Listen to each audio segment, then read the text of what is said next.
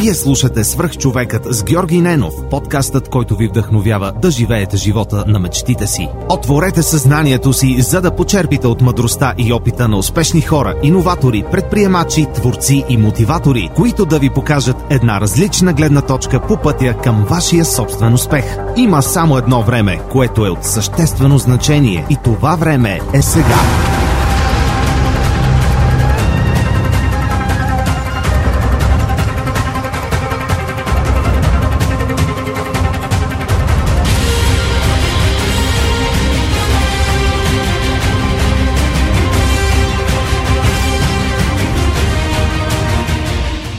Здравейте, приятели! Преди да започне днешното интервю, искам да ви споделя един имейл, който получих наскоро от Иван Найденов. Здравей, Георги! Пише ти за първи път. Доста харесвам подкаста ти. Открих го преди половин година и съм много доволен на това. Във връзка с мобата ти за обратна връзка за книгите в Storytel, ти казвам, че благодарение на теб се запознах и абонирах за приложението. Много съм доволен, че за 3 месеца прочетох над 8 книги, което е супер. Никога нямаше да си ги купя или да отделя времето да ги чета. Това е серията Милениум от 6 книги, автобиографията на Ричард Брансън, както и Сапиенс но Ювал Ноа Харари. Започнах и записките по историята на България от Стефан Цанев. Сапиенс ти го препоръчвам, ако не си го чел. Иван явно е слушател отскоро и не знае, че Сапиенс е една от любимите ми книги. Искам да му благодаря за това, че сподели обратната си връзка за Storytel и това как Storytel и аудиокнигите му помагат да променя живота си към по-добро. А сега отиваме към следващия епизод на Свръхчовекът. Приятно слушане! Здрасти, аз съм Георги Ненов, създател и водещ на свръхчовека с Георги Ненов. Най-вероятно гласа ми ти е познат, но също така е вероятно да гледаш в новия ни YouTube канал Свръхчовека с Георги Ненов. Преди 4 години създадох подкаста като един тест, просто използвайки своя таблет и записвайки епизод с един от най-близките ми хора, един от хората, на които се възхищавам, Лазар Радков от Капачки за бъдеще и Лифт Лифт. Четири години по-късно смятам, че дойде момента този подкаст да влезе и в видеосъдържание. Именно за това имам нужда от твоята подкрепа. Ако знаеш за Patreon страницата на свръхчовека на patreon.com на колона черта Superhuman или пък познаваш хора с компании или бизнеси, които биха застанали за една такава кауза, а именно да разказваме за истинските, вдъхновяващите и успешните хора у нас, моля те пиши ми може да го направиш на Георги at или просто да ми изпратиш едно съобщение във Facebook на страницата на Свръхчовекът. А ако по някакъв друг начин искаш да подкрепиш Свръхчовека, моля те, сподели този епизод с твоите приятели. Благодаря ти и приятно слушане! Здравейте, вие сте Свръхчовек с Георги Ненов. Днес имам изключителното удоволствие да ви срещна с моят приятел Любо Георгиев, а, директор в Софтпроект и ръководител на екипа на Визия за София. Любо, здрасти, благодаря, че приема моята покана да, да участваш в подкаста. Ние от доста време се оговаряме с теб, но мен беше много важно така да, да има и още един архитект в клуба на свърхчовеците, а, който този път обаче се занимава с архитектура и градоустройство. А, много ти благодаря, че при поканата да участваш. Моля да разкажи с няколко думи за себе си, кой си ти и с какво занимаваш в момента и ще започнем така пътешествието във времето след това. Добре, аз от всичките епизоди, те не са малко, които съм слушал от подкаста, всеки, на всеки тия а, въпроси, разкажи малко за себе си и то става 15 минути. Разкри ме. Любо Георгиев се казвам, а, от София съм, на всеки път трябва да сети на колко години, ама 38. А, съществена част, 16 години от тия 38, съм живял на различни места по света. Занимавам се, казвам винаги, с градска среда, което включва проектиране, включва събиране, включва активизъм, включва много други неща, но основно, така как мога да го опиша, занимавам се с това да живеем в по-добра среда. И връзката ни с средата, която обитаваме, в която работим, да е по-качествена и продуктивна. Супер. А всъщност ние с теб имахме един предварителен разговор, ако така може да се каже. Ти ми беше гост в свръх кариера, в кариера за теб в предаването им по Дарик Радио, където а, благодарение на готения екип а, интервюраме такива вдъхновяващи хора като, като теб също в различен формат, разбира се. И аз днес в подготовката на епизода доста така си го прегледах и слушах си го, избрал съм си разни неща, които ще те питам. Да и за, повтаряме. И за книгите, нали, освен, че да не се повтаряме и да се надградим, да. ако искате, може да намерите този епизод в а, подкаста Кариера за теб или в YouTube канала на Кариера за теб. А, добре, всъщност ще започвам обаче от малко по-назад, ще върна във времето. А, ти винаги си искал да станеш архитект И всъщност твоето образование не буквално е именно това. В последствие учиш на различни места из Европа. Да. А, и ам, като професионалист оставаш първо в Амстердам, след това в Роттердам, след това в Китай.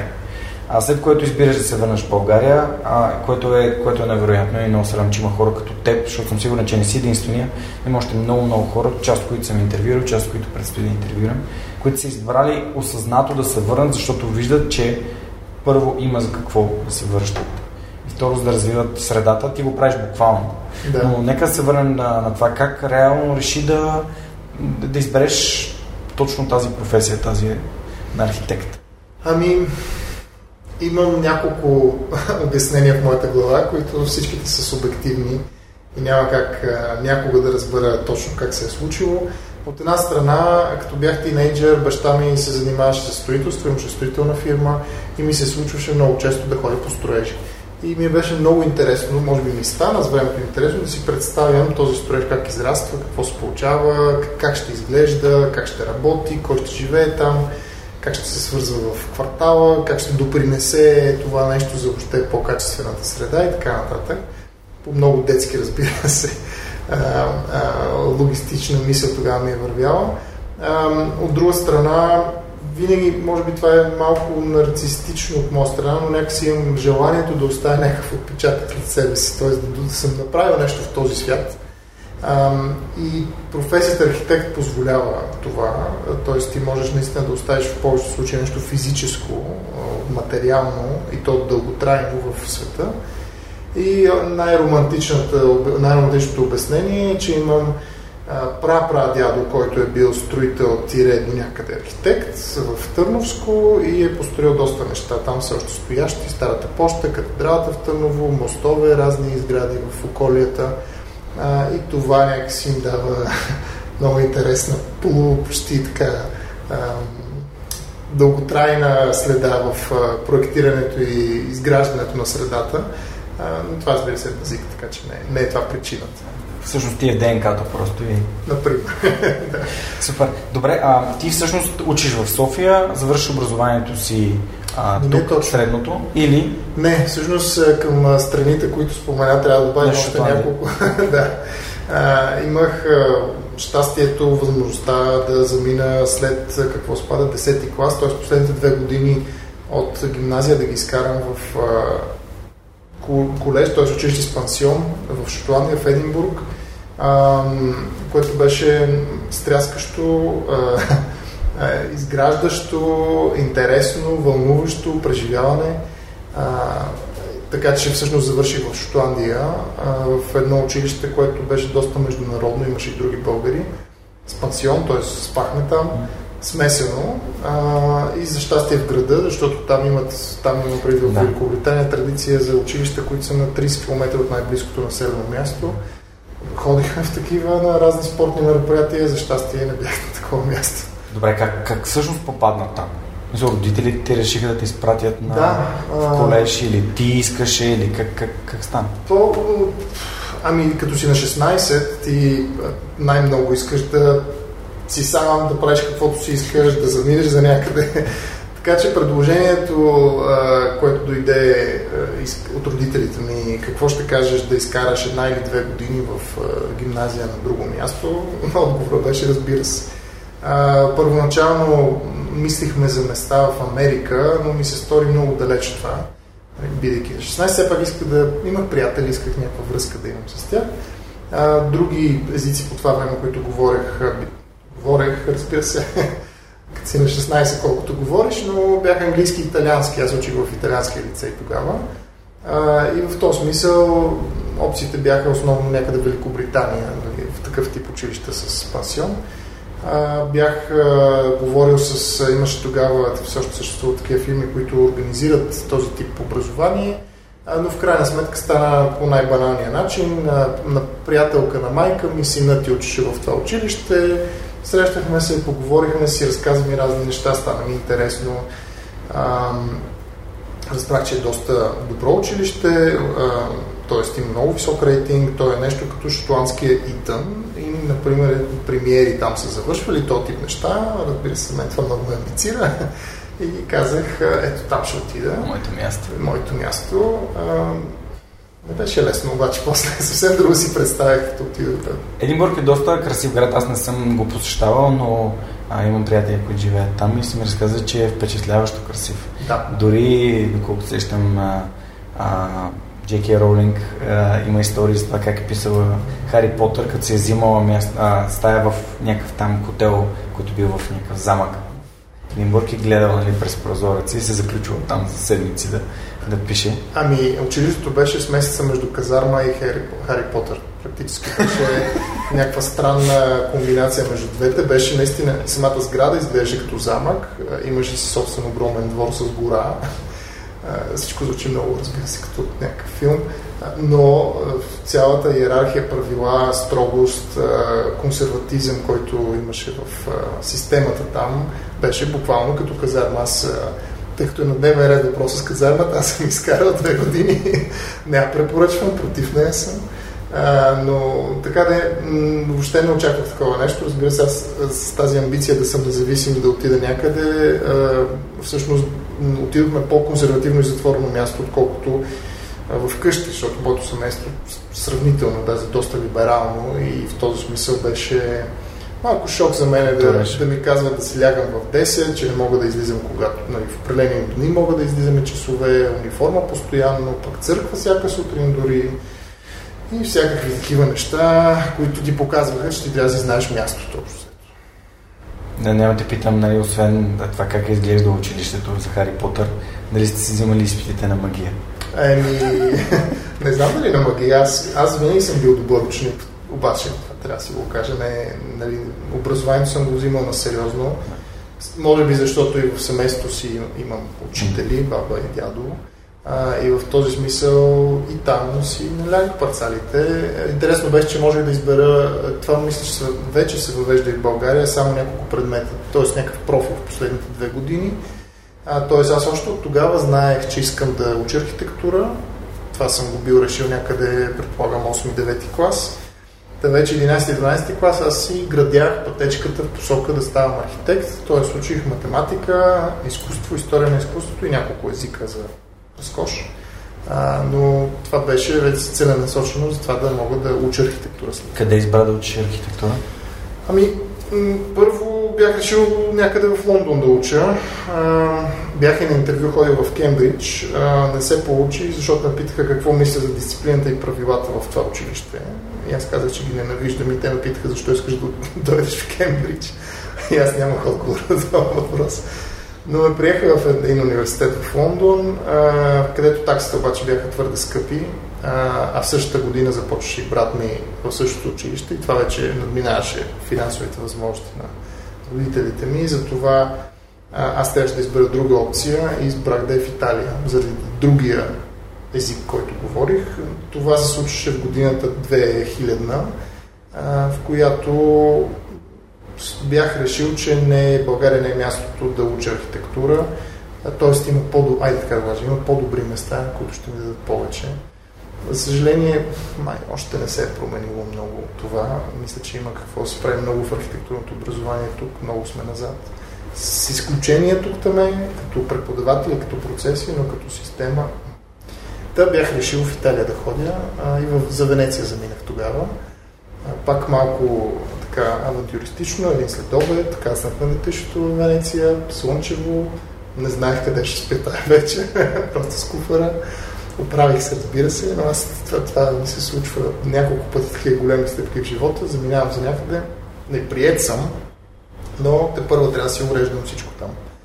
А, и Венеция е друг град на морето. Нали, аз съм от София, няма нищо общо с морето, 400 км най-близкото но и Единбург, и Венеция, и после Роттердам, и, Амстердам. и Амстердам, все неща близо до морето, което с времето го нека се къде е това, но се ми бирал по-скоро необичайни и странни градове. Венеция е определено необичайен град.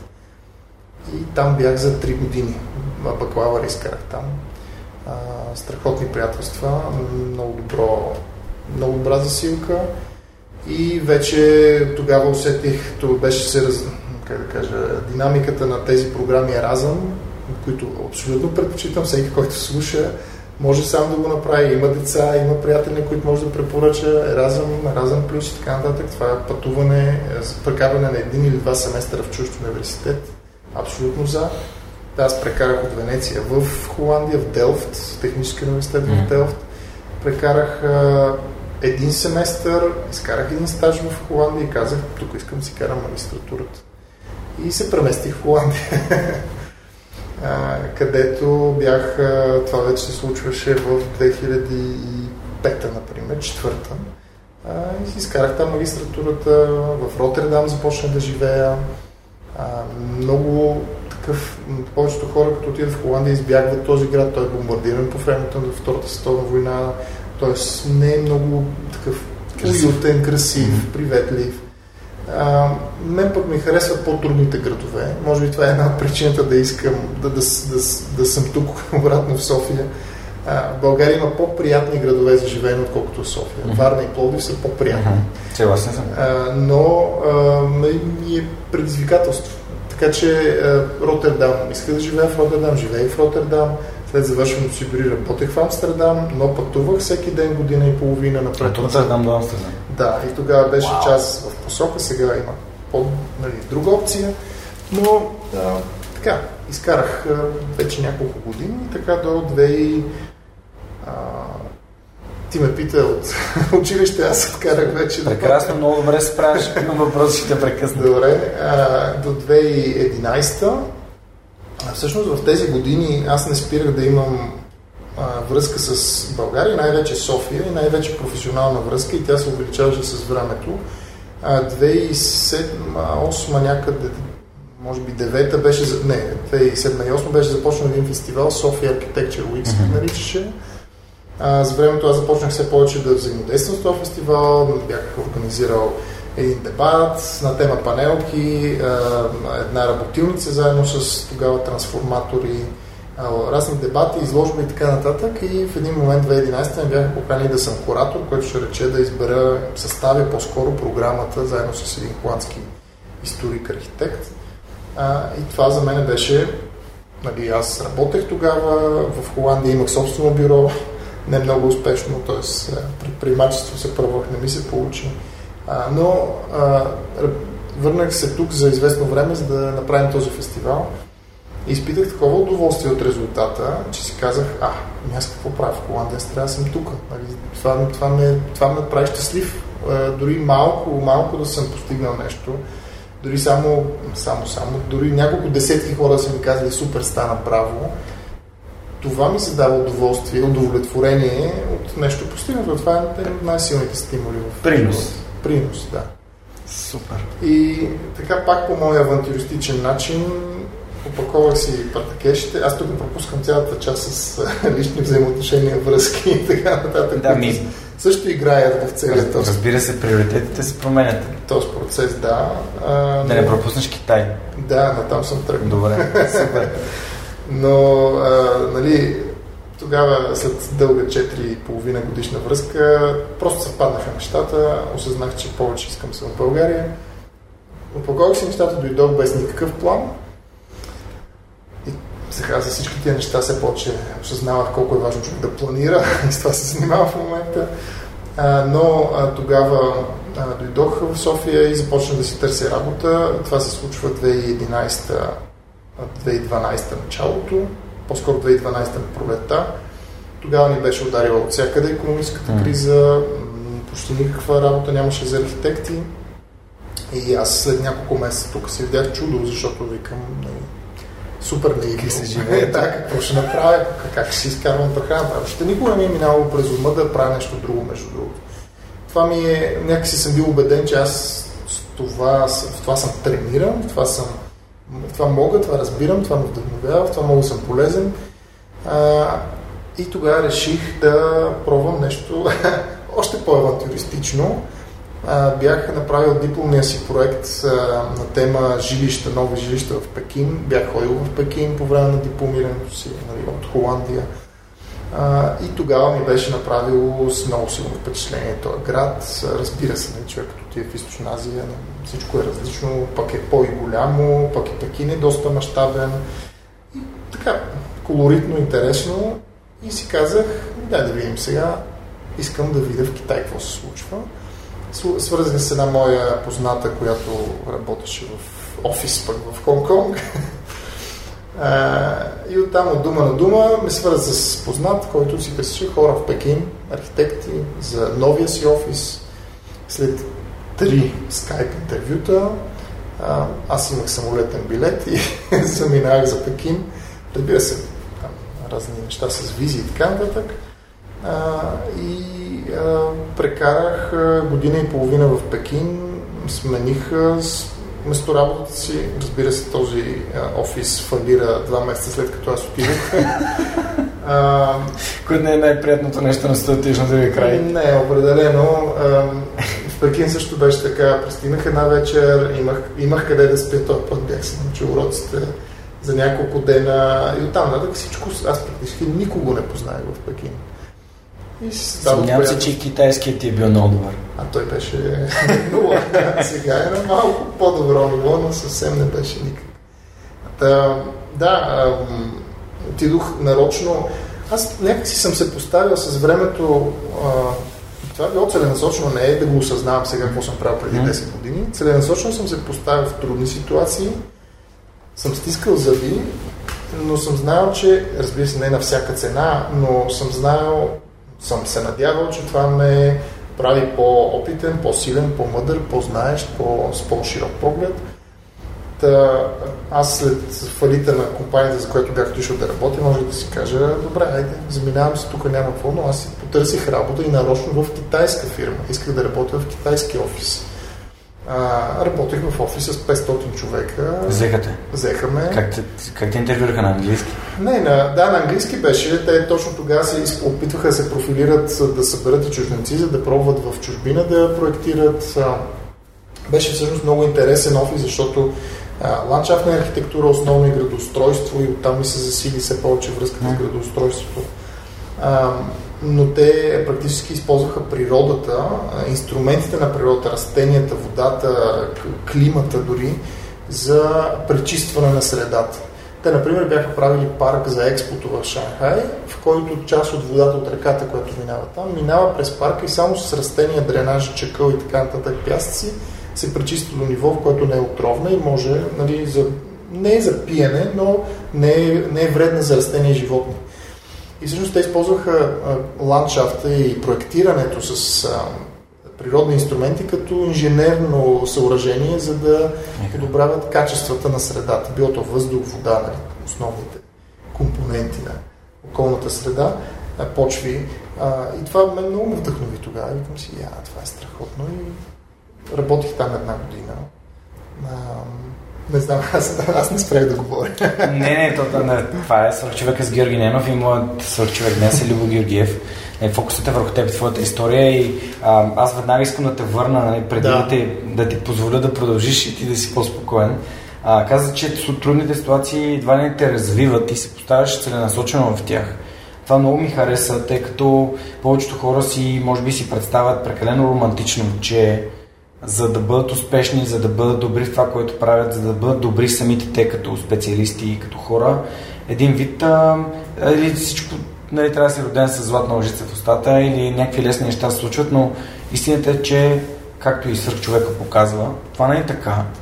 А, изисква се усилия. Да. Не, ти, до тук това, което ми каза, беше, че първо си, не, си бил нали, отличен ученик и си влагал много старания в училище. Второ, че си изживял абсолютно самичък две години, което все пак е изпитание за един тинейджър. А, и със сигурност е научил на много дисциплина и това, че никой не ти виси над главата да си напишеш домашните. А, това, че си обиколил половина Европа за да учиш на различни места, което пък всеки път трябва да правиш нова среда на местата, на които живееш, да. защото аз самия съм го правил. Да. И абсолютно така и не е лесно. Отиш някъде, където не познаваш никого. Имам хора, не познавам хора, които в България живеят на един час от мястото, което живеят, а, примерно живеят от Плодив или примерно моите студенти, и те се прибираха в началото всеки уикенд. Не? Да. Представи си, когато ти живял 20 години с приятелите, с родителите и си. Сега искаш да се връщаш непрекъснато при тях.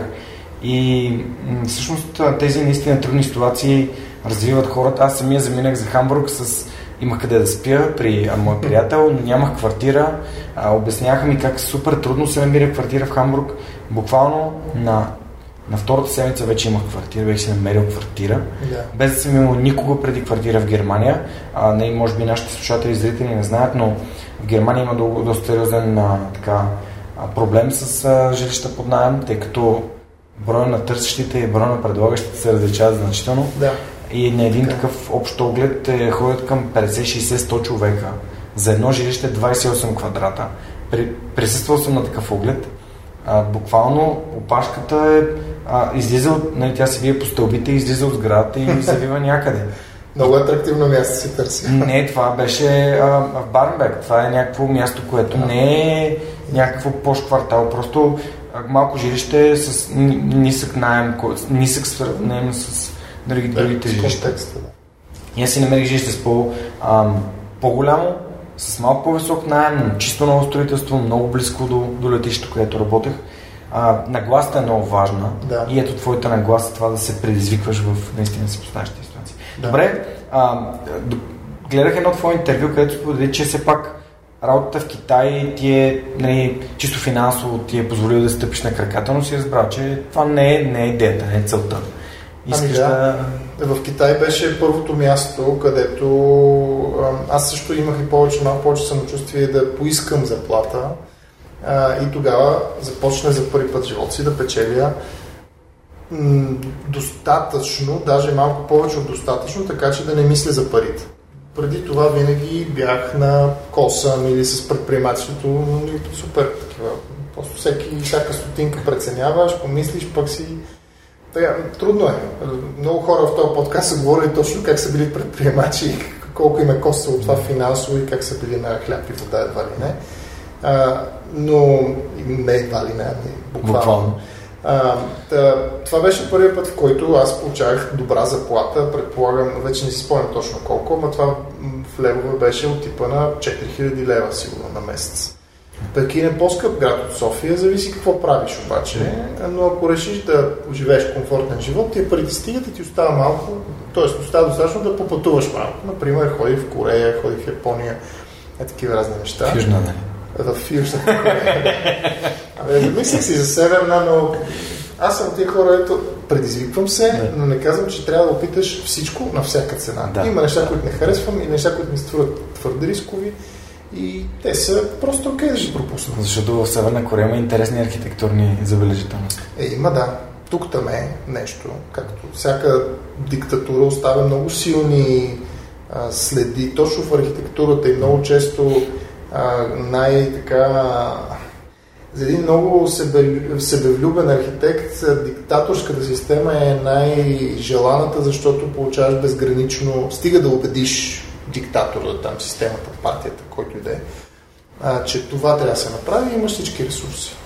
А, та, им, беше работа, която изкарва добри пари, беше интересна, предизвикателна. Започнах да а, работя по неща, които са свързани с а, дори точно тази потенциална експанзия на фирмата в други места. А, убедих шефа да участваме в един конкурс, който е за един много важен парк в а, а, Москва. А, и дори ходих няколко пъти в Москва. За щастие беше много интересно, супер преживяване. А, та беше готина, динамична такава работа, която ти живееш е, доста готин живот. А, и с времето обаче, нали, колкото и да е, аз бях отишъл в... Не, аз като съм архитект, както казах, съм решил да, правя, да, работя тази професия, защото искам да променя средата.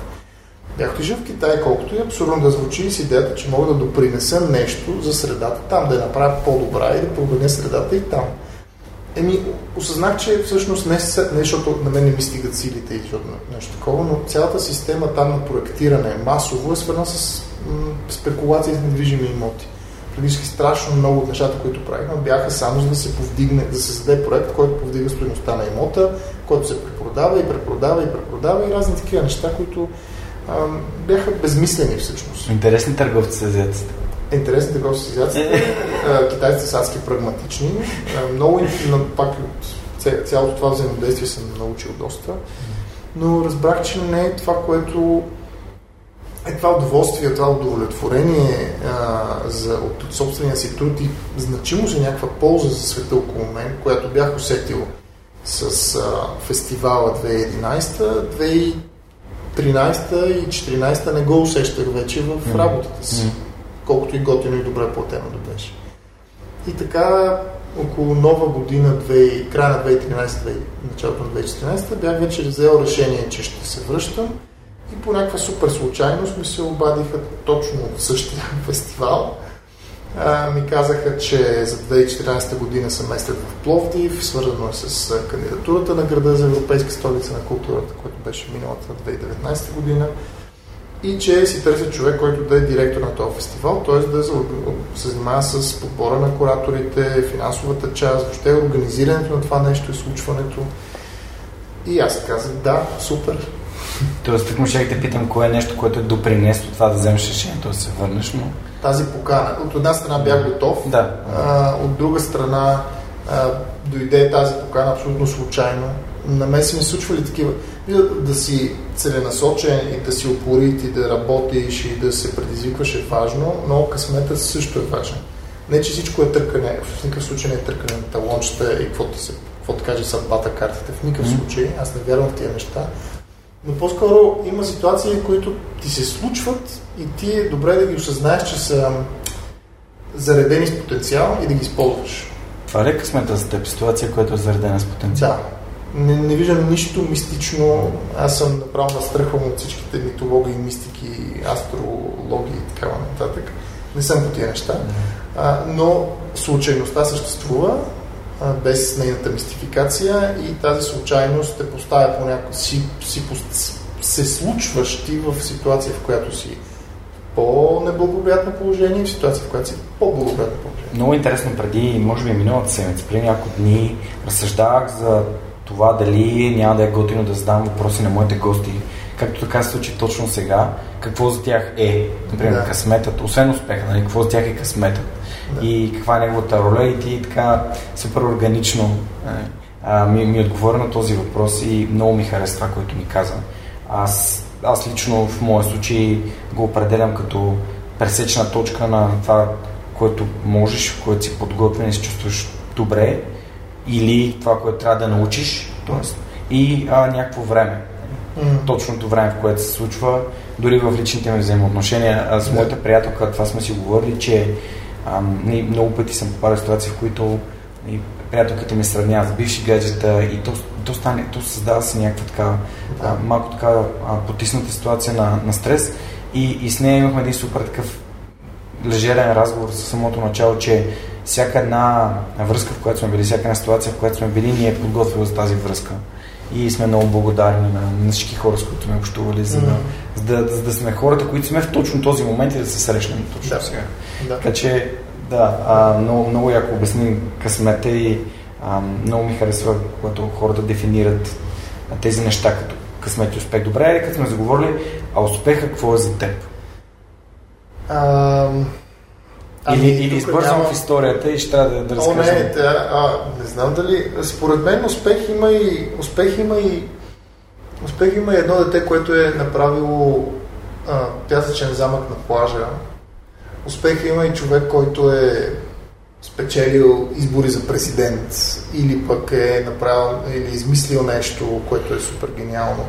Успеха има две страни т.е. една монета с две страни, не знам дали мога да се разграничат. Едната е личното ти, т.е. ти как се виждаш, за себе си успял ли си. И детето успящо не знам, е успяло. Ученика, който е взел матурата си, е успял. Или ако си влязал в даден университет, си успял. Или първата ти работа, дето ти харесва, си успял. Това е успех.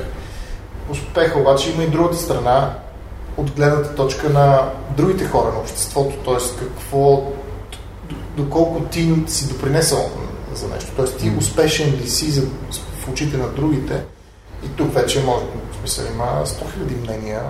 А, та, успеха за мен е тия две неща. Дали ти за собствените си очи си постигнал нещо, си успял в целите, които си сложил и дали в очите на другите. Аз съм чувствителен на тази тема, т.е. Не, мога, не мога да си кажа, не ме интересува какво, какво мислят другите. Интересувам. Но поне важните за теб хора какво мислят?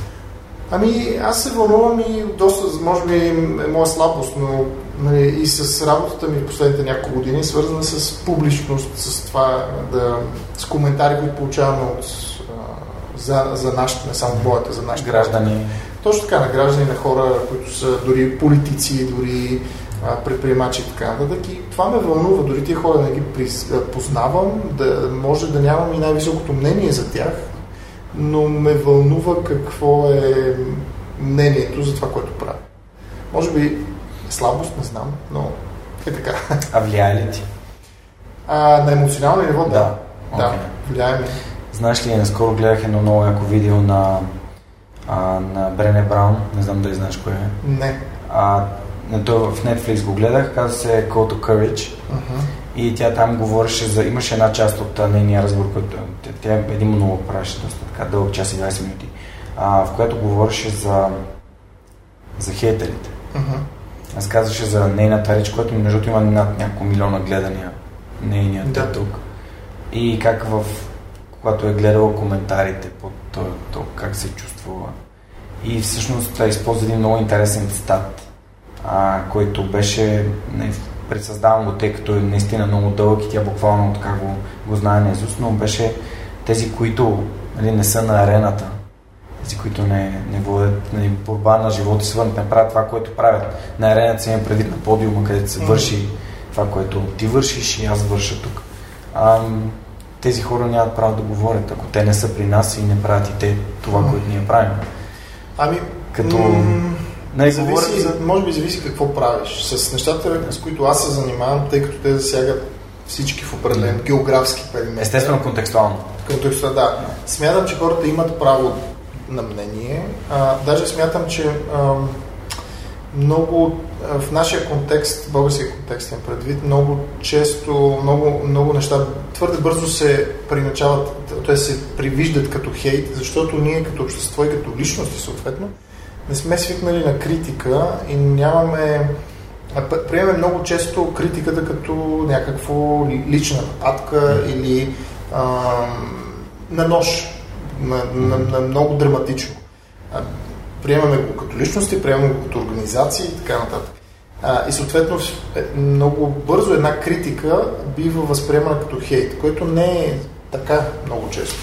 А, и затова аз м- така да е, казвам това, защото може много да се направи в света, в който живеем, в българския контекст, така че да има много по-добра комуникация между различните хора, организации и така нататък, за, за да по-скоро да разбереме, добре, този критичен коментар, той може да изразем по най-бруталния начин, но се замислиш какво има вътре в него, като съдържание, като послание, какво е потикнало този човек да реагира така. Първо се замисли това преди да се възроптаеш ти да отговориш с още по-гневен, ядосан, хейтерски, хейтерска реакция. Така че много е важно да излезем от спиралата на как да кажем, нахъс- нахъсване и настройване, а, насъскване едни срещу други, а се замисляме какво мотивира един човек да реагира така и въобще е посланието му и оттам нататък да, ако може да излезем пък заедно с този човек, случвало ми се, възможно е, не е лесно, а, и лесно да се каже, по-лесно да се практикува. Трудно. По- По-трудно е да се практикува, да. А, но мисля, че това е важно. М. Така, тук някакво отклонение направихме за успеха, хейта и така. Ами аз сега ще кажа какво а, според мен е успеха и то ще използвам а, твоя цитат, защото преди няколко месеца те питах в Дарик а защо избра се върнеш в България и всъщност ти ми отговори, че успехът, който би имал тук е по-удовлетворяващ. Така. Това го вързваме в началото на нашия разговор, който говори за приноса. И каза, че така както нали, правейки нещо тук и помагайки на средата, ти помагаш и на себе си и всъщност правиш нали, света по-добър. Да. Аз между другото, а, а, така, добре, тук ми ще засегна един друг аспект, че това, дето го разправям, а, че получавам удовлетворение от а, средата, т.е. от моя принос в средата. Мгм. А, да, може да има някаква нотка или част, т.е. не е чиста алтруизъм, не е само защото аз искам да се раздам и съм като някакъв как да го обясня? Като майка Тереза. Като Като човек, майка който Тереза, безвъзмезно... Да. Да, Да. Не може да се съсипя, само, Да. само света около мен да, Да. ще Не, въобще не вярвам в това нещо. Да, да, това е удовлетвореността, която получаваш от това, че, че имаш реално отпечатък. Е, Освен това, аз променяйки света около себе си, го правя по-добър и за мен. Да, разбира се. Да, е това е много често това като че ли се... Може би в нашия контекст, в който сме свикнали, аз пак се малко Не. така, тук в България как сме, а, но сме свикнали или да, да си на два много поляризирано, или си на полюса, в който ти а, се отдаваш изцяло без, без, без а, а, круп, то не е въпрос на скруполи, ами... Безвъзмезно, напълно. На, да, направо не те интересува за себе си, да. из, изцяло към всички други, или пък мисли само за собствения си кеф, а, а, про, прогрес, удоволствие, а, просперитет и така ли нататък. И, и това са две крайности, според мен много други частици, етапи по средата. Аз се виждам някъде по средата, в която да, важно е за мен. Аз да съм добре, не целя да съм а, най... Нито ставам супер богат от това, което правя, напротив, а, нито а, ми е лесно, но го правя, защото смятам, че правя и света и за себе си по-добър, не само за другите. Добре, Любо, ако ние не се погрижим за себе си, да сме по-здрави, да сме по-щастливи хора и да живеем по- по-щастливо, а, кой ще дойде да ни, да ни живее живота или да ни... Абсолютно е така. Ние Така трябва че- да можем да... Първата ми отговорност е както в самолетите трябва да си сложиш маската на себе си, после да помогнеш на другите, така и в а, света, в, в, в, това пак, така е в живота, много, много като, серия, като сапунка ми звучи, но ам, мисля, че е така. Аз поне го преживявам така. Ако аз успявам да да съм на добро ниво, мога да съм по-продуктивен, за да съм по-полезен. Нещо от този. Напълно те подкрепям и аз съм на абсолютно същото мнение. А, но ми този цитат ми беше важно да го извадя, защото наистина а, моята нагласа и към подкаста и към това, което подкаста е, е Да. сходна на твоята. Да. Нали, аз а, нали, не ставам а, по-богат от това, че правя подкаста, а обогатявам средата, допринасяйки като представям хора като теб и нали, съответно се надявам това нещо да бъде устойчиво и то доскоро беше. В момента не търсим компании, които искат да подкрепят свърх човек, компании с ценности, компании като Storytel и с качествени, интересни продукти, които помагат също добавят стоеност. Така че а, нали, и, и при мен е това, аз ако не се чувствам здрав и а, как ще стоя пред камера, как ще звуча, Да. а това ще се усеща, няма да е автентично. че да имаш енергия да мислиш кой, Да. какво, за каква да е темата, пък как да подготвиш интервюто. Да, съгласен, така е. Супер. Добре. М- Дай да, а, да, да минем на... За средата си говорихме. Ам, важно е да, да общуваш с готени хора. Нека добре, дай да минем оттам и да минем към книгите, защото тук забелязах, че някой ти е подарил а, 12 правила на живота на Джордан Питърсън, Което още не съм чел. което още не се почувам, аз ще взема тук да, да я разгледаме, да видя дали има... Нали, може ли да видиш дали има посвещение, да не е нещо? А, Има ли? има, да. Е, тя, всъщност тя не е за мен, тя е за екипа, това е библиотеката в, А, супер. на нашия екип и е от един архитект за екипа на софтпроект, да, която ни пожелава успешна година. Между другото, тази книга си ме чел и е доста добра. Джордан Питърсън е доста интересен като, а, като философия. Антидот against chaos, май се казваше на английски, противотова срещу хаоса.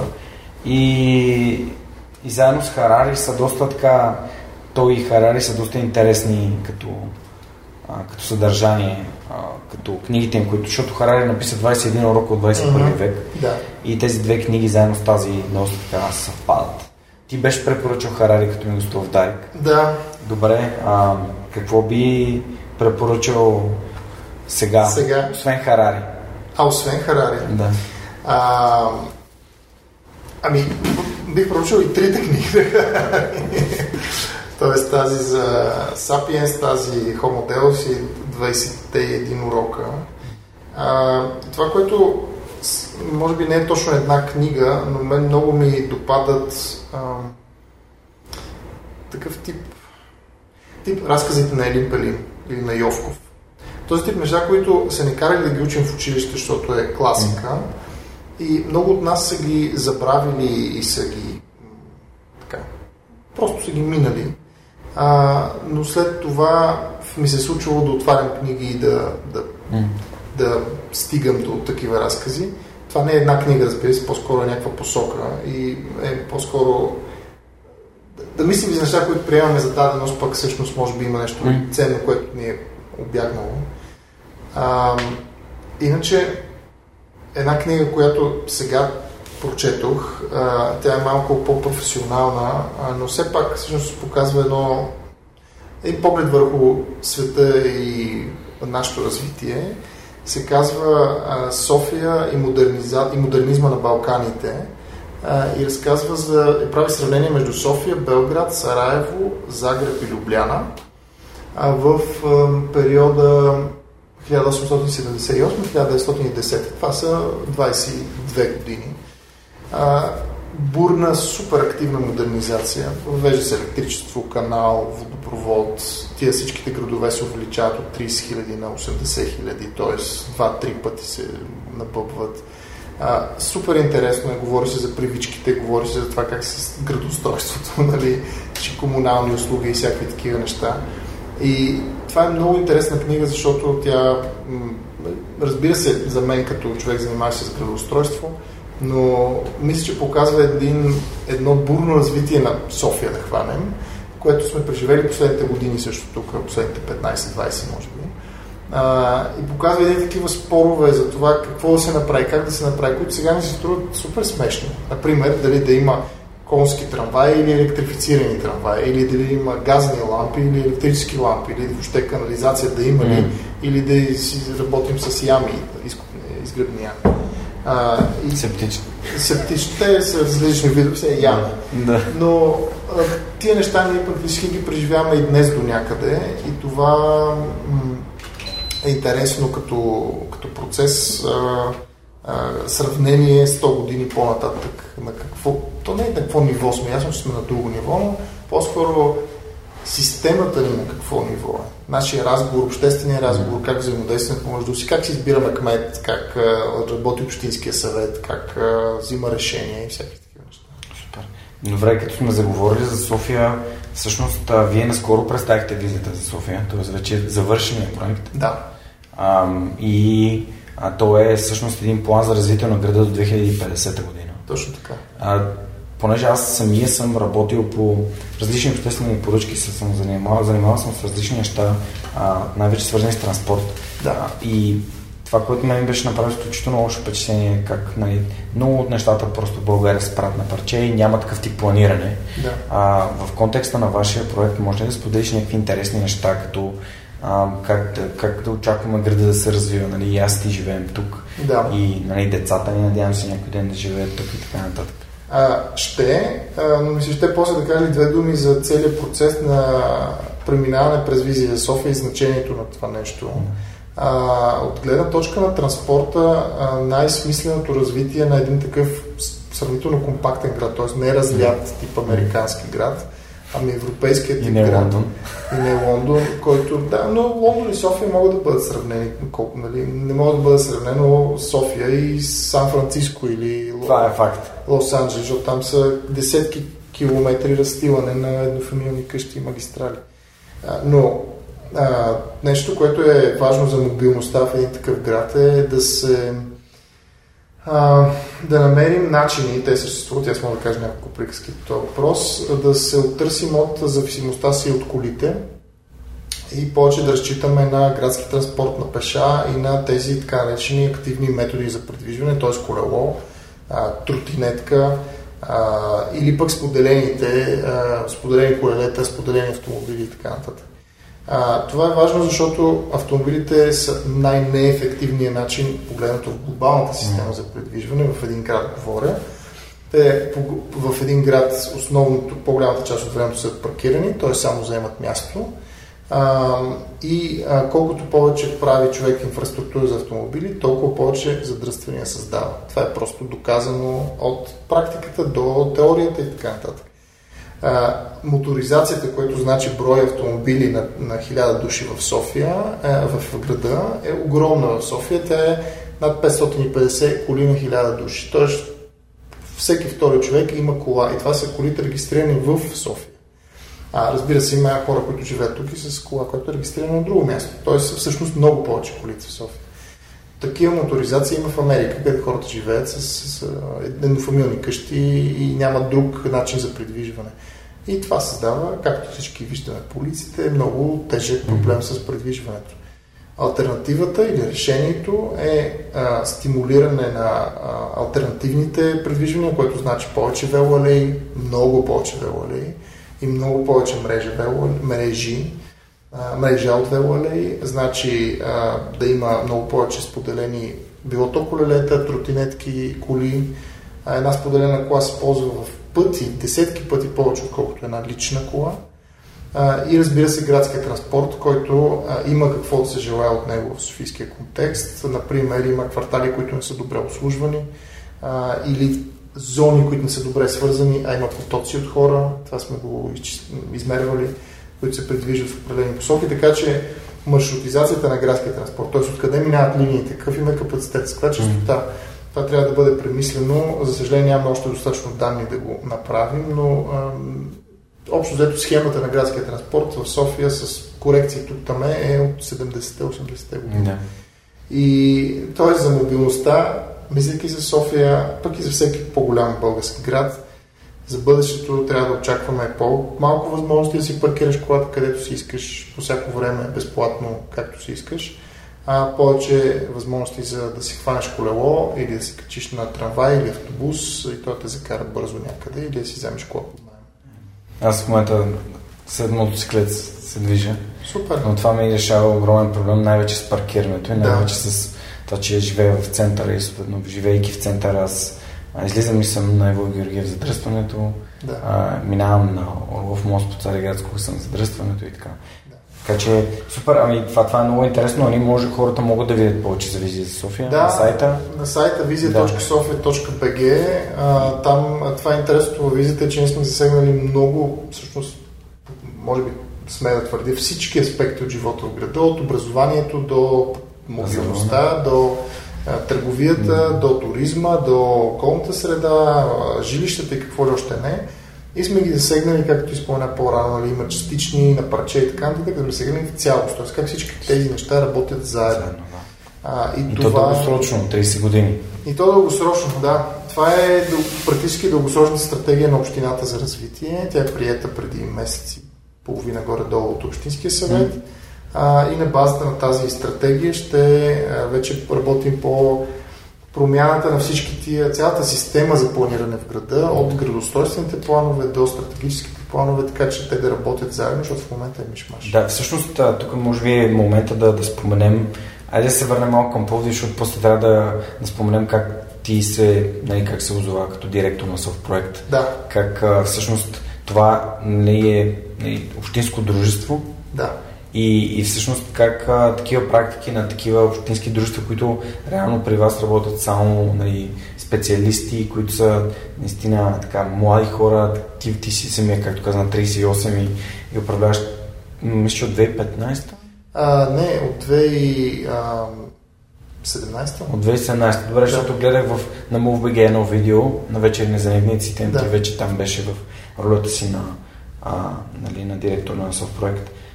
Така че за, за 3 години сте създали нещо толкова готино, пък реално на този град, аз живея в него 30 години. Да. И, и, и винаги е било нали, на да правим телевизион такова, правим някакви неща в София, създават се някакви дискомфорти за хората. Ето сега, примерно, ремонта горе на, а, на Красно село също до, доста се проточи. И, и сякаш имаш чувство, че навсякъде се прави нещо малко, а реално нали, има нужда от някаква стратегия за това нещо да се. Ами, всъщност, е, те, това отчасти е така, но винаги от десетки години в София, всъщност, е, връщам се към тази книга, mm. споменавах, от 100 години, тъй малко повече, в София имаме планове. Въпросът е, че ние в София даже имаме твърде много планове. От градостройствени планове до такива, които са свързани с стратегия за образование или за транспорт или за околна среда и така нататък. А, обаче няма комуникация по тях, а, няма разказване какво е важно, защо е важно, няма интеракция с обществото по тях. Тоест хората не знаят, че няма прозрачност. Няма прозрачност, да. няма видимост, няма mm. ам, не се вижда, че този ремонт, като се прави там или че се прокарва еди, това си, еди кой си булевард се строи, не се знае това, че е част от нещо по-голямо, да. каква част е и какво okay. ще помогне това. Така че има и много съществен комуникационен въпрос да, така. а, в цялата работа.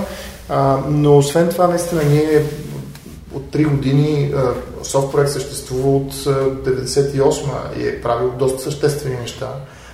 Моята роля и цел е да обновя този процес и да вкарам предприятието в 21 век. Това значи като мислене, като подход на работа, като технологии, като начин на използване и за събиране и използване на данни, като взаимодействие с обществото, т.е. да не сме някъде изолирани самички, които си правим някакви планове и после хората трябва да свикват с тях, а трябва да правим така, че да имаме максимал, максимален диалог с обществото, за да, за да знаем, че това, което правим е смислено и за да могат хората да се припознават в плановете на града.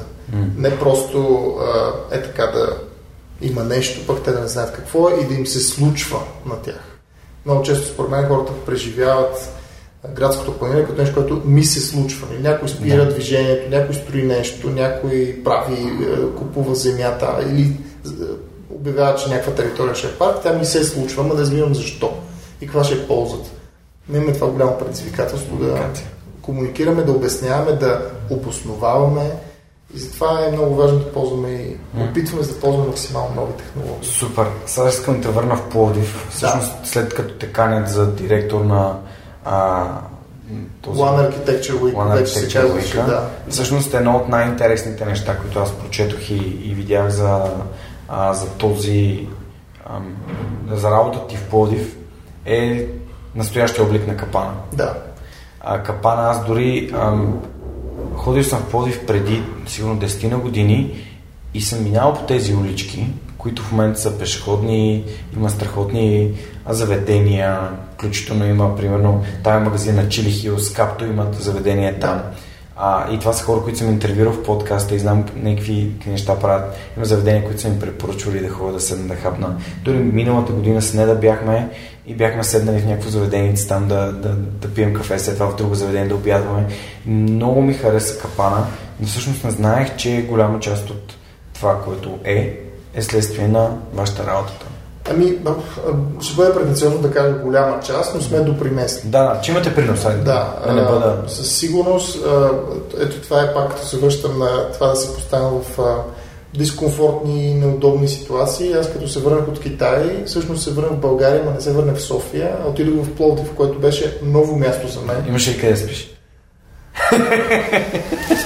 Ами, всъщност почна да спя в София и да пътувам в Пловдив, после си намерих да спя, но това беше лесно, нали? Тоест разстоянието е лесно преодолимо. От там нататък а, намерих се да спя обаче в Капана, който Капан през 2014, който се през, пренесох там, април месец беше, беше практически един голям паркинг. Тия всички улички, които виждаш, там се паркираше в две-три редици, хората се оговаряха да паркират, практически задръстваха улици с паркирани коли. А, имаше много изоставени сгради, а, много улющани фасади, разбита настилка. И това е място за хората, които не знаят Капана, е практически до главната на Пловдив, до зад Джумаята. А, практически в сърцето на града. А, първото издание на фестивал, което направихме там, а, беше с тема капана и с тема как различни видове изкуства могат да съживят или да донесат смисъл в а, осмислянето на това пространство и въобще на градската среда. И направихме много инсталации заедно с кураторите. Христос Танкушев а, тогава беше човек, който доста... Нали, той беше от кураторски екип и водеща роля имаше и направихме доста неща, които бяха инсталации и заедно с хората от Капана, с местното население, си говорихме с бизнеса и така нататък, какво да бъде, как да бъде. По една случайност, също не е толкова случайност, беше до някъде координиран процес, като част от кандидатурата на Пловдив за столица на културата и, и, и фундацията, която занимаваше с това, започна да дава, да спонсорира артисти, които да се нанесат в капана и общината пък започна затваряне на улиците за коли, препавирането по един доста елегантен начин, сме mm-hmm. твърдя. А, и съответно създаде една и физическа друга среда. Тоест имаше едно наслагване на усилия, действия, почти без координация. А, даже имаше много такива смешни моменти на липса на координация, но хубаво. Получи се накрая един продуктивен, продуктивно наслагване на нещата, което ни доведе до ситуацията с Капана, където сега, който е супер жив квартал и е атрактивен за всякакви хора от цяла България, дори от различни места по света. И би да. дава за пример за реновация. Колко време откара в, в Пловдив? А, три години, три, три фестивала, три издания, като всяка година беше на различно място. А, втората година, 2015, темата беше реката и връзката на реката с града. Марица в Пловдив, тя просто преминава, никой не забелязва, никой не разбира, никой дори местните жители не се, нямат връзка с реката, освен единични рибари тук там е. И направихме опит да привлечем хората към реката, да организираме събития. Общо се провалихме. А, не се случи това нещо по нещо, което си фантазирахме. А, попаднахме и така до някъде и в тогавашната предизборна кампания, станахме дъвка, т.е. имаш всякакви такива а, измислени истории за, за, за фестивала и за реката и за това, което има там, защо, защото беше решено, че това ще е политически дивиденд за една или друга партия. Безмислено, разбира се. Uh, и третата година беше в един панелен квартал Тракия, което беше най-успешното издание в моите очи, най-голямото, с най-много участници, с най-голяма продукция. И книга направихме, издадохме и филм. Заедно с Жене 45 издателството и филм. Направихме за проектантите на, на, на Тракия, който се казва Познавате ли архитекта и е свободно намираем в YouTube. А, и огромна изложба направихме, намеси в средата там заедно с местните жители. Винаги работихме с местните хора а, и намирахме такива решения, които са конкретни за мястото и целят да въвлечат хората. Аз вярвам в това, като правиш градоустройство и градска среда, ти не го правиш за анонимните релси, плочки или колчета, ти го правиш за хората, които обитават това пространство и трябва да го правиш с тях. Тоест да знаеш, не, не, не казвам, че, че, че ти като проектант трябва да вземеш всички мнения, да се съгласиш всички мнения, че хората трябва да проектират вместо тебе, но ти трябва да консултираш с тях, понякога той е такъв един процес на израстване, в който ти ги разбираш по-добре и те може би разбират по-добре защо нещо е направено така или каква е идеята и каква ще е ползата от едно или друго решение. Тая комуникация, този диалог е много важен. И след всъщност тези три издания... След тези три издания аз бях решил, че ще спирам. А, беше ми дошло повече като преживяване. Не беше лесна работата. Но... Също така а, имаше вече трудности, финансови трудности, предизвикателства пред фестивала, които аз не знаех, не можех да реша. А, и тогава реших, че да, още докато, между другото, още докато течеше фестивала, а, стана нещо много интересно в София, което ме върна в София. И това беше а, подаването и по-скоро обявяването на подаване на оставка на предишния главен архитект Петър Диков, се mm-hmm. казва той. А, той беше, е бил, не беше, а, 10 години, продължение 10 години главен архитект на София и беше предизвикал доста м- критики от страна на по, да ги нареча, прогресивните хора, занимаващи с архитектура и градостройство, след които и мисля, че попадам и аз. И когато тази новина стана публична, аз предложих на моите познати архитекти в, и не само в София да съберем и започнем да си говорим какво е необходимо да се направи, така че да не е това просто смяна на личността на същата позиция и да се случват нещата както, както много дълго време, а да има прогрес, да има реформа в системата за планиране.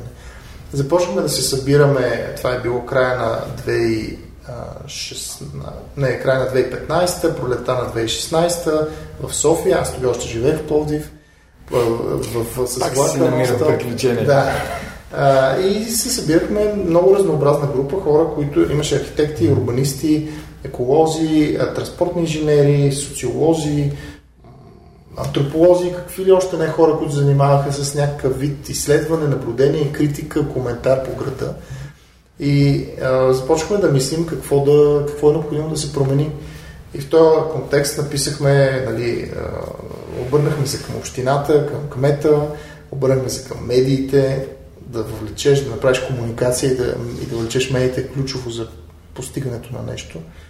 И в този контекст успяхме да се срещнем с кмета тогава. А, практически започнахме разговор с общината за това какво е необходимо да се промени. А, и смятам, че повлияхме до някъде и в процеса на избор на следващия главен архитект, който се оказа, Здравко Здравков се казва, той се оказа, че е идвал на нашите срещи, които бяха отворени, всеки можеше да се присъедини. А, и на няколко публични събития, които бяхме организирали нали, с дневен ред и така нататък което беше много готино, защото този човек, абсолютно без задължение, беше присъствал на такива альтернативни сбирки, на, кои, на които хората мислят как може нещата да се променят за по-добро. А, и когато той беше избран, това е било сигурно лятото на 2016 година, аз вече бях решил, че ще спирам с фестивала, започнахме да си говорим mm-hmm. и той ме попита дали имам желание да дойда към София а, и че е възложено от страна на Общинския съвет, на него му е възложено да състави визия за София. А, идеята за визия за София също се беше родила в тези неформални сбирки, mm-hmm. които аз координирах и организирах. А, това е много добър пример за как е нещо, което в неправителствения сектор през активизъм се ражда, достига до ушите, докосва сърцата на политиците и те решават, че това нещо има смисъл да се направи а, и когато Общински съвет гласува, нали, дал тази задача на главния архитект, той се обърна към нас и каза, дайте да помислим как да направим това нещо. И оттам тръгна цялата моя а, афера с а, общината. Вече работя от края на 2 а, с, не края, август месец 2017 година а, в общината. Яко. Не, аз а, просто се възхищавам на, на, на, на проактивни хора и самия, самото послание на проактивността е да, да видим да съберем хора, които могат да мислят, които могат градивно да казват мнението си и да достигат да. до, достигаме до някакви положителни резултати. И в контекста на, нали, на, на общинско предприятие и изобщо на всички, нали, знаеш как е, а, стигмата е, нали, в общината всичко става бавно, всички препознаваме това, което се случва в която и да е нали, администрация, като не знам да си гледам един филм за утопия, да. за едно зайче, което отива да, там да му, да. да му подпечатат полицейската карта. Да. И онази ама ленивеца, който да. е така му слага печат. Да. И всъщност това е нали, в главите на хората.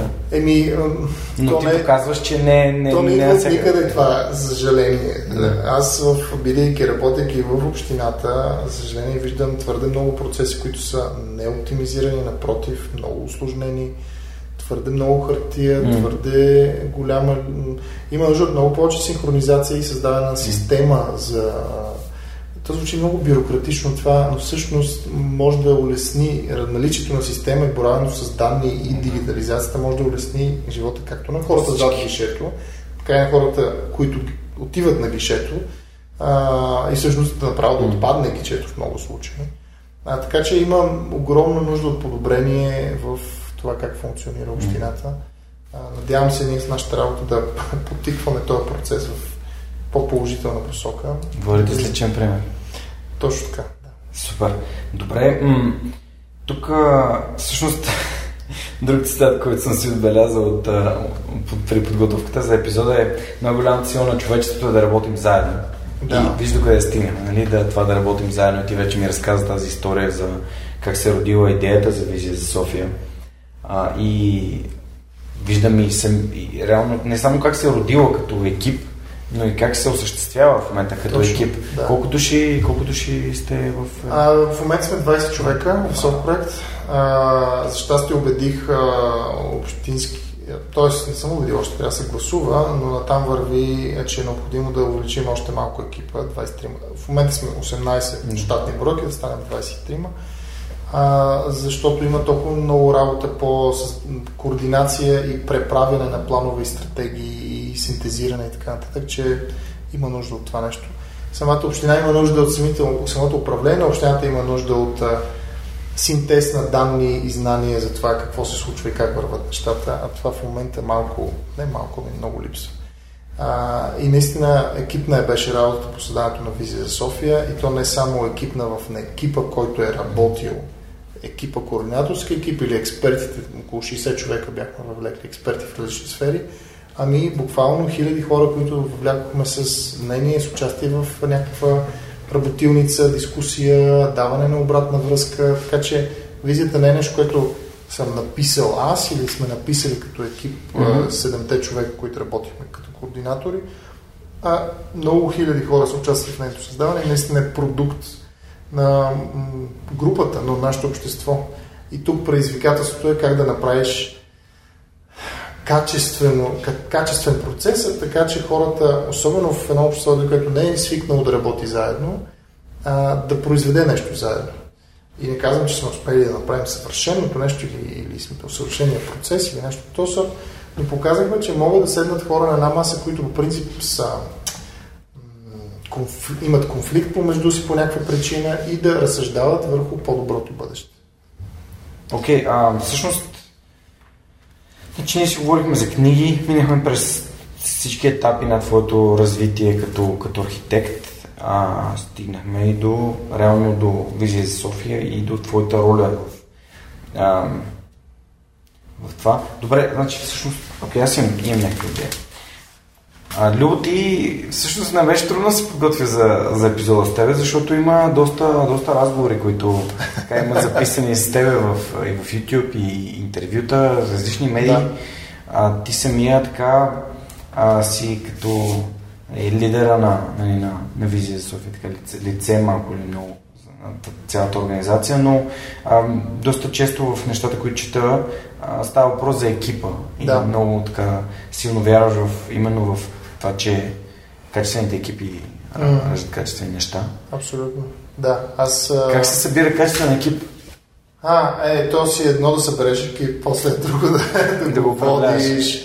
Да, Пък да, трето е като се появят проблеми, но а, събираш питайки, между другото екипът на Визия за София, а, от екипа на Визия София аз познах само един човек по-отдавна предварително. Mm. Всички други хора събрах, звучи малко, все едно съм отишъл на пазар, но а, достигнах до тях, питайки, разпитвайки, разговаряйки с хора. А, но за мен е много важно, като събереш екип, как да кажа, важно е да осъзнаем къп, нашия капацитет на хора като мислещи същества, които имаме мозъци в главата, а не ръце, които държат мишки и изпълняват някакви команди. А, тоест, като събираш екип, много е важно да а, събереш хора, които са осъзнават себе си като активни личности, не чакат някой да им каже нещо, за да свършат някаква работа и самите те се борят за нещо, са мотивирани за нещо. Така че събирането на екип е по обжето такива критерии а, и трябва да имаш, разбира се, някакъв капацитет и познание. Не, не те първо да започваш, защото ентусиазма на един 18 годишен е безкраен, но той малко може да допринесе за с определени изключения, разбира се. А, но в този контекст а, всички хора, с които работя, аз винаги наричам колеги, а не служители. И като с приятели и вкъщи, като говорим за това, аз не казвам а, нали, служителите ми или нещо от този сорт. Казвам хората, с които работя, колегите да. ми. А, защото тези хора, всеки от тях разбира сферата си много повече от мен и всеки от тях знае какво трябва да се направи в неговата сфера. Те са от различни сфери, има транспортни инженери, има ландшафтни архитекти, има еколози, има урбанисти, има социолози и ням, части няма да... И, програмисти, и, и ВК инженер а, и, и различни хора, а, които всеки си имат специфика на работата, а, експертиза и те знаят по-добре от мен какво трябва да се прави. Моята роля е да, да създам средата, в която те да работят продуктивно, да създам системата, в която различните индивидуални усилия се надграждат, а не са просто така силно заредени хвърчащи електрони. А, и моята работа също е резултат от този, това групово усилие, съвместно усилие да достигне до а, на правилното място и да има ефект, което в много случаи значи публичното пространство и политиците, кмет, заместник кметове, общински съветници. Добре, това умение, тези умения, които описваш, как ги разви? Ти, доколкото разбрах, освен опита за предприемачество а, и това, че си водил този, нали, всъщност, One Architecture Week, да. а, имаш ли други места, в които си координирал? Не съм. Ами, Не, нямам. Тоест, в- един вид. В, раб... не, в работата си с времето водих все по... Нали, в Китай, например, водих екип а, а, за един проект, който се състоеше от 40 човека и те бяха, 20 от тях бяха в различни части по света, което си беше предизвикателство. През работата съм... Може би ми харесва това да водя. Нали, това А, екипи, а, обучения, книги и някакви неща, Не, които... не. Кол- Колкото и... през, практика. Да, абсолютно съм на проба грешка е, и всъщност интуиция и проба грешка и а, не съм ходил на курсове, не съм... Сега, слушал съм лекции, тет лекции, тет разговори или сигурно ще съм... Но не си спомням нещо целенасочено да съм чел как се управлява екип или 10 съвета. Едноминутния менеджер Да, Кен или 10 съвета за най-успешен лидер или нещо такова. Не съм, не съм чел такива работи. Не, не мога да кажа дали работят или не работят. Не съм... Повече през стъпка по стъпка съм Мгм. правил и а, ми е харесвало явно. И явно е, съм се доказал, че мога, защото съм до това позицията, в която съм в момента. Да. И резултатите на Визия София, мисля, че са. Да, а, като обаче аз тук трябва да кажа, че винаги с, нямам, нямам мира с това нещо. Тоест, а, никога не си отпочивам да кажа, е, сега постигнах е Това това, и съм най-големия, най-велики или нещо от този сорт. Аз но, имам страх да попадна в така обстановка, т.е. душевна обстановка на комфорт и на а, така удовол... удоволствие от някакъв постигнат резултат. Защо? Ами защото това много, просто съм виждал толкова много примери как това те съсипва и те прави неефективен, непродуктивен и дори негативен. Според мен ти трябва винаги да си задаваш въпроса какво мога още да направя. Постигнал съм нещо, какво предстои. И ти колкото да си добър, има как да ставаш по-добър и напред.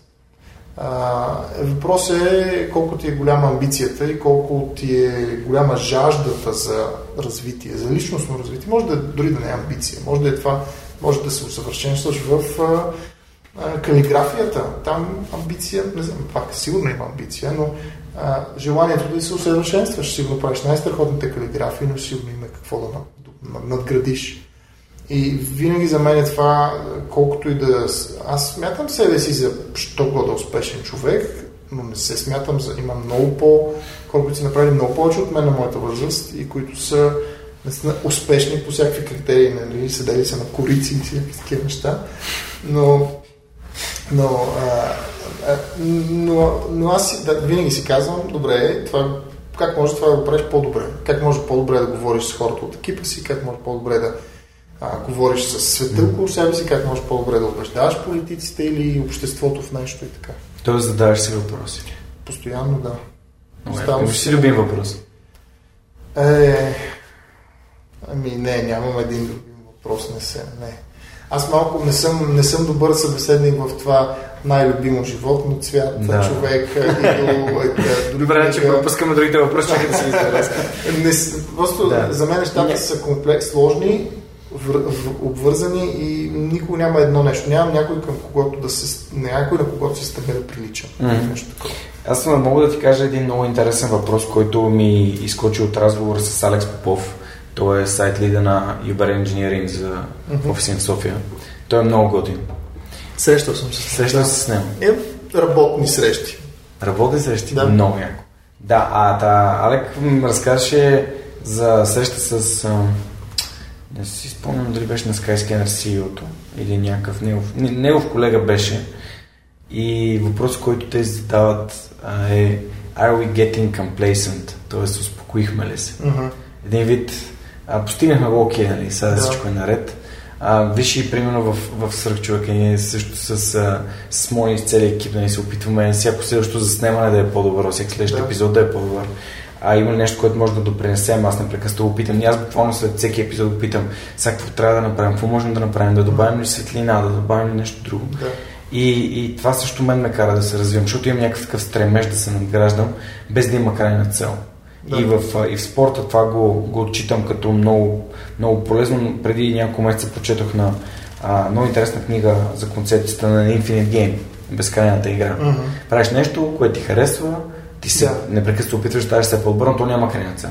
Да. Тоест ти го правиш просто за това, че ти носи удоволствие. Да. Но това не значи да не ставаш по-добър, напротив, не ставаш все по-добър, защото трупаш опит, трупаш практика, търсиш хора, лек, треньори, лектори, книги и така. Затова ти и зададох този конкретен въпрос, защото исках да ти сподели Are we getting complacent? Да. Ами това е риск винаги. Винаги човек може да потъне в комфорта на собственото си задоволство или постигнато нещо и гледам да това.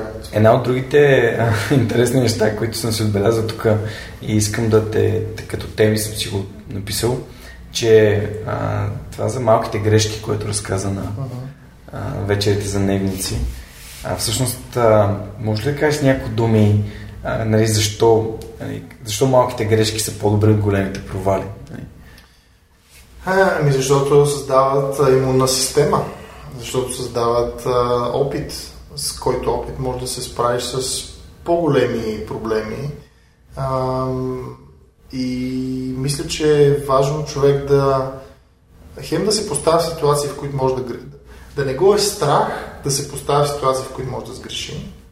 А, а освен това, ако сгреши, първо да си го признава на себе, защото там тръгва най-големите психологически драми и въобще и после се разпространява в отношението към другите хора. Сгреших и това е трудно, много е трудно. Аз го знам нали, от себе си. А, и освен това да го казва и на другите да признава грешките си, да мисли какво е, какво е сгрешено и как може да бъде избегнато или подобрено. Така че мисля, че малките грешки ти помагат да станеш по-добър и по-подготвен за по-големите неща. Така че да, това е. Мисля, трябва, трябва да се. Трябва да имаме смелост. Между другото, това е смелостта е нещо, което може би аз забелязвам в, в себе си. Това звучи малко претенциозно, знам.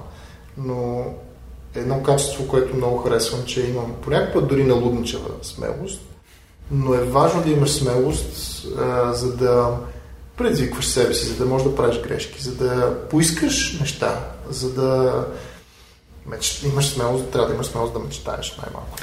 Е, за да постигнеш нещо, трябва най-малкото да го поискаш да го направиш. Нали? Да, да. Да, да, дали да го имаш физически или да, да го имаш като умение. Аз също вярвам в силата на коража и смелостта. Безумно вярвам в това. Започнах подкаста е така просто на майтап. Ето да. И то беше, нямах, в моята глава нямаше нито едно съмнение сега какво. Нали, какво ще стане? Ама сега някакви хора ще си помислят. Няма никакво Да, значение. да. Аз започвам, пробвам, пробвам го, тествам го. А, отивам на нов спорт, пробвам, тествам го за мен ли е, не е ли за мен, окей, не го правя. А един ден решавам, ще карам борд, взимам си борд, качвам се, карам борда, харесва ли ми, ми, не ми харесва, добре, не го карам. В, в момента ние и, от, и, от, и в работата, и в а, всякакви аспекти на живота, в момента, например, правим, а, тестваме една система за градоустройство, която, и, и, е, която никъде не е правена по света, смея да твърдя. А, опитваме се, може би ще сгрешим, 100% ще сгрешим на много места, но се опитваме да направим работата нашата и на въобще на общината и на всички Mm-hmm. по-лесна и по-смислена. Говорим си с супер готини IT компании, които да ни помагат в този процес. Тестваме неща, те казват, вау, това нито един град не ни е питал по света, т.е. хора, които работят по света. Тоест ние правим, имаме смелост да поискаме нещо различно, което смятаме, че може да помогне. Ти подозирам, че имаш някакъв такъв важен нали, така, драйв към екипа, защото знам, че с всички хора, които общувал, нали, не, не са голямата част см- смелчаците. Да. По-скоро сме малко хората, които са такива, окей, дай, да- дай да пробваме, дай да пишем, дай да инициираме, дай да бъдем проактивни, дай да поискаме. Да. А, но така като, като нали, помагаш на екипа ти да, да бъде смел и да иска и да търси. Еми да, определено. Така е. Аз съм видял, че това има полза да си смел и ам, смятам, че повече ще постигнем, ако имаме някаква доза смелост, нали, то също е в някакви, може да, да стигне до безкрайност, да стане да полудееш от това нещо, разбира се, да, да си навредиш, но мисля, че е здравословно да имаш някаква доза смелост.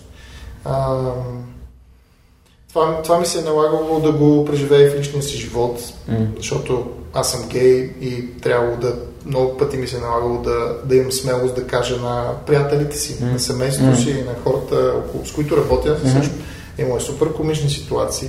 Разбира се, ми е било притеснително.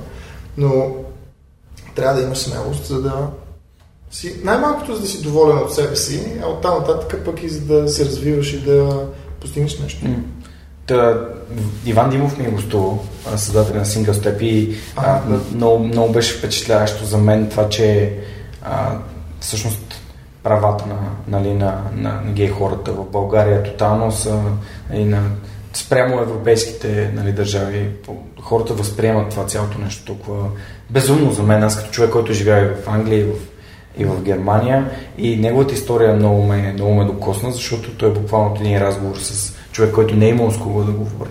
Да. Така е, му се е родила идеята за, нали, както ти каза за активизма, за, нали, да, да имаш активизъм за визия за София, той е имал активизма за, за това да създаде нали, а, single step, която да даде такава телефонна линия за хората, Подкрепа. имат нужда. Да, абсолютно подкрепа. Да. Защото според мен, нали, просто подкрепата е, понеже се занимавам и с фитнес, Да. подкрепата е нещо, от което хората имат нужда и в треньора си най-много имат нужда от подкрепа. Да. Абсолютно е така. А, И в семейството си, и в а, близките си, в екипа си, с нещата, които правим, Да. смятам, че ам, нали, това, е, това ни кара да се чувстваме спокойни, да се чувстваме добре.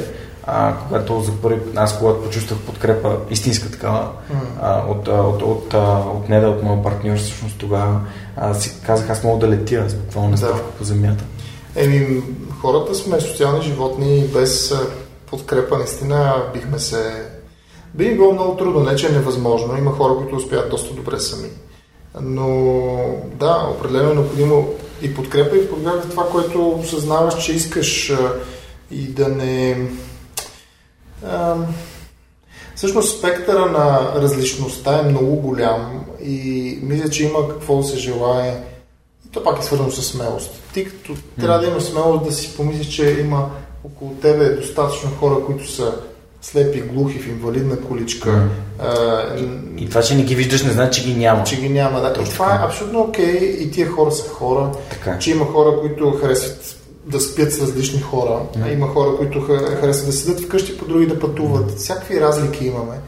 А, и това, което а, мисля, че трябва да ни държи заедно като общество е уважението един към друг, като, към човешки същества, а не някаква, а, някакъв стереотип за добрия или лошия човек. А, е, или пък правилния българин или не българин или или какво си. И по това имаме като общество да работим, въпреки че аз честно казвам не съм изпитвал някакви... А, никога не съм крил а, себе си, М. това, че харесвам мъже, а, не съм се...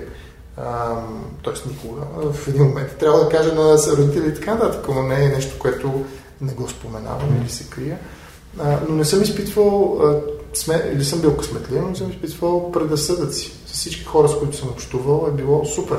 Никой не ми е слагал а, ограда, стена и да каже не, защото ти си такъв, М. защото ти си черен, защото ти си сляп, защото ти си гей, защото ти си чужденец, защото ти си нещо си, а, няма да го направиш това.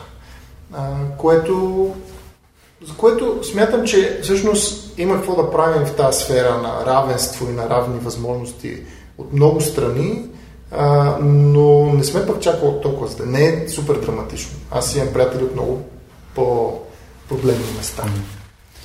А, всъщност бях точно тръгнал да ти питам за, за подкрепата на родителите, най-вече в контекста на това да обикаляш света и да правиш различни неща, но и в контекста на това, че нали, ти си щастлив с човек, който си, харесва това, което правиш, живота в който живееш.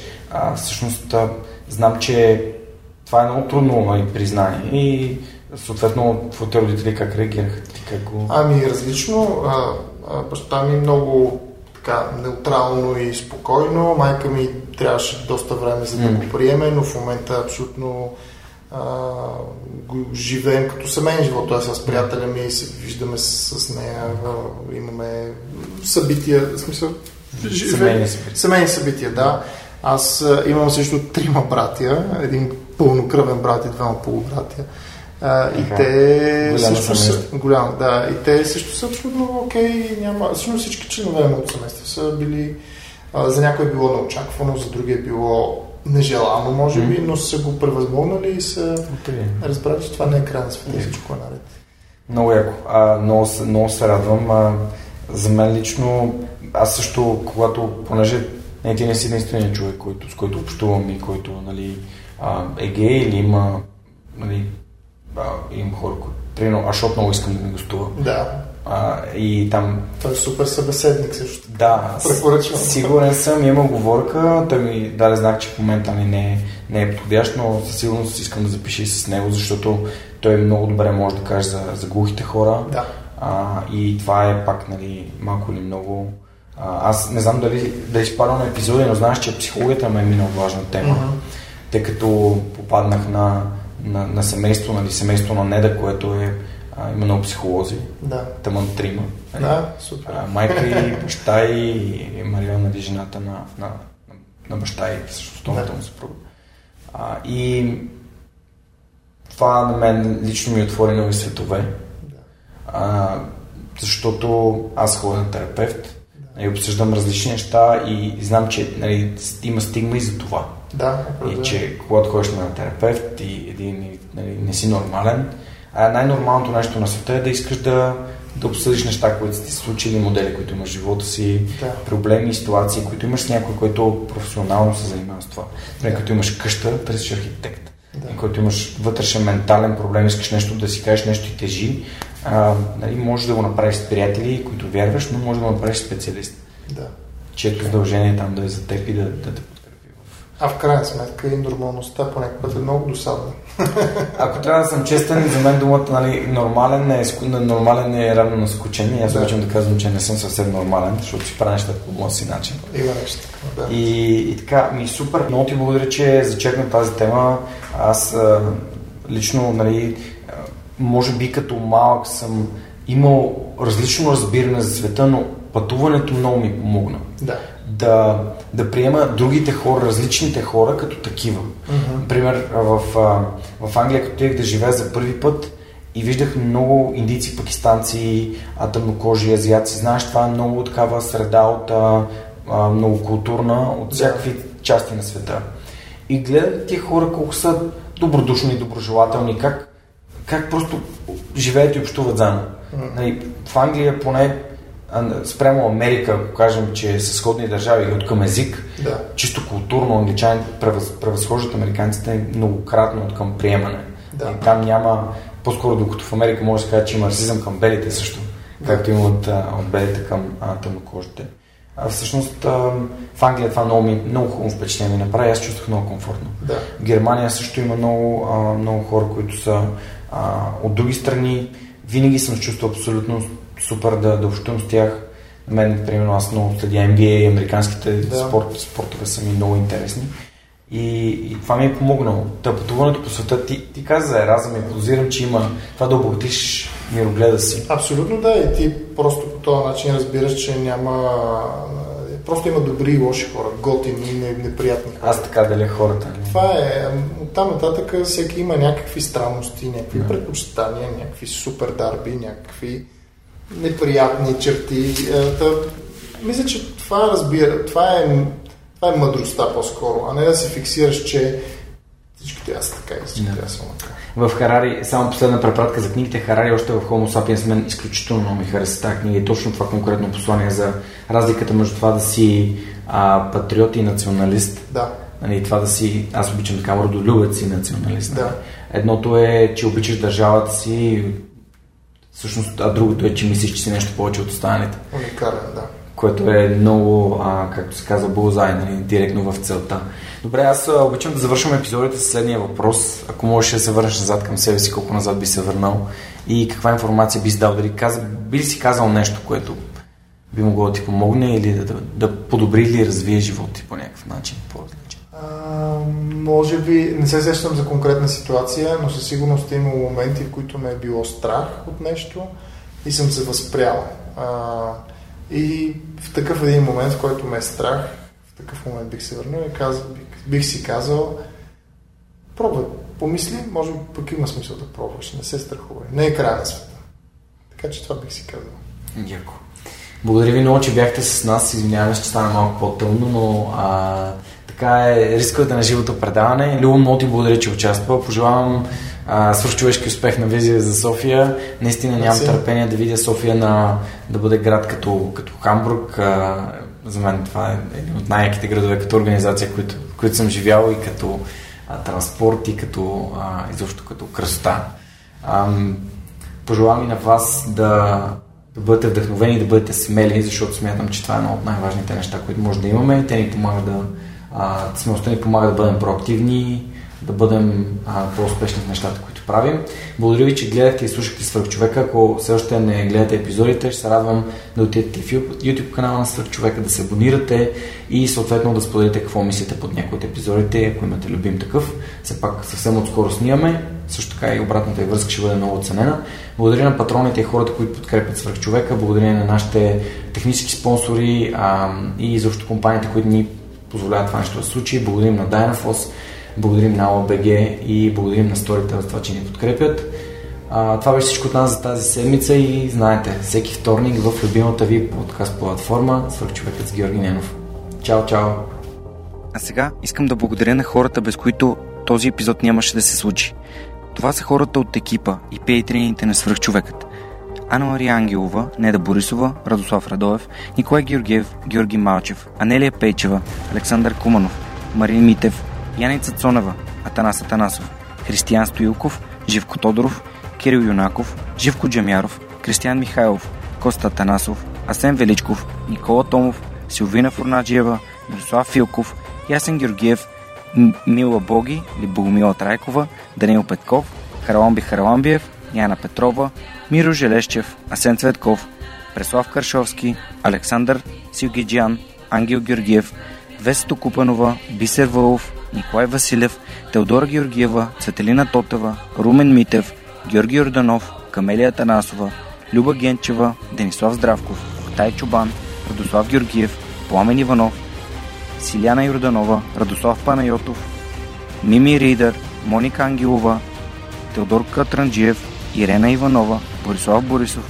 Мария Дилова, Ина Тодорова, Любо, Ги... Любо Киров, Нина Проданова Йоцева, Диана Рангелова, Нетко Христов, Игнат Ганев, Мартина Георгиева, Андриан Голяшки, Митко Василев, Симон Дакова, Роберта Костадинова, Лиляна Барон, Милена Младенова, Христо Бакалов, Николай Маринов, Светослав Маринов, Семра Кафа, Велизар Ганчев, Ели Спасова, Елица Куманова, Цветомир Цветков, Александър Александров, Енчо Боев, Стани Цветанова, Ивайло Янков, Деница Димитрова, Георги Москов, Поменка Матеева, Даниел Гошев, Юлиана Андреева, Кристиян Вълов, Мария Тодорова, Емилиан Николов, Нели Димитрова, Надежда Гешева, Джанер Кафеджи, Георги Генов, Димитър Дечев, Георги Капизин, Константин Пеловски, Мишо Касапинов, Александър Гиновски, Джейн Димитрова, Ивелин Стефанов, Ивайло Методиев, Иван Игнатов, Борислав Дончев, Рифито Балакчи,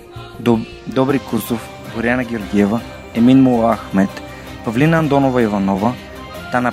Таня Панайотова, Радислав Данев, Христо Ангелов Христов, Даниел Гочев, Ана Андонова, Невена Пеева Тодорова, Атанас Деневски, Мартин Ангелов, Марияна Лозанова, Андрей Гозданов, Ивайло Кенов, Лиляна Батолова, Маргарита Троянска, Димитър Куртев, Александър Гене, Галин Стефанов, Константин Спасов, Катя Апостолова, Павлина Маринова, Борислав Сандев, Тодор Петков, Мирослав Моравски, Диана Мечкова, Мартин Петков, Яне Джуров, Ива Белчев, Иван Белчев, извинявам се, Лачезар Димитров, Евелина Костадинова, Кристияни Берик, Майя Йовчева, Мартин Бенков, Йордан Димитров, Райко Гаргов, Ивайло Христов, Християна Василева, Ани Виар, Филип Алексиев, Борис Тилов, Вик Калчев, Камен Стойков и Вели Енчев. Разбира се и Любен Василев, както и другите хора, които нямат фейсбук профили, но а, подкрепят свръх човека всеки месец.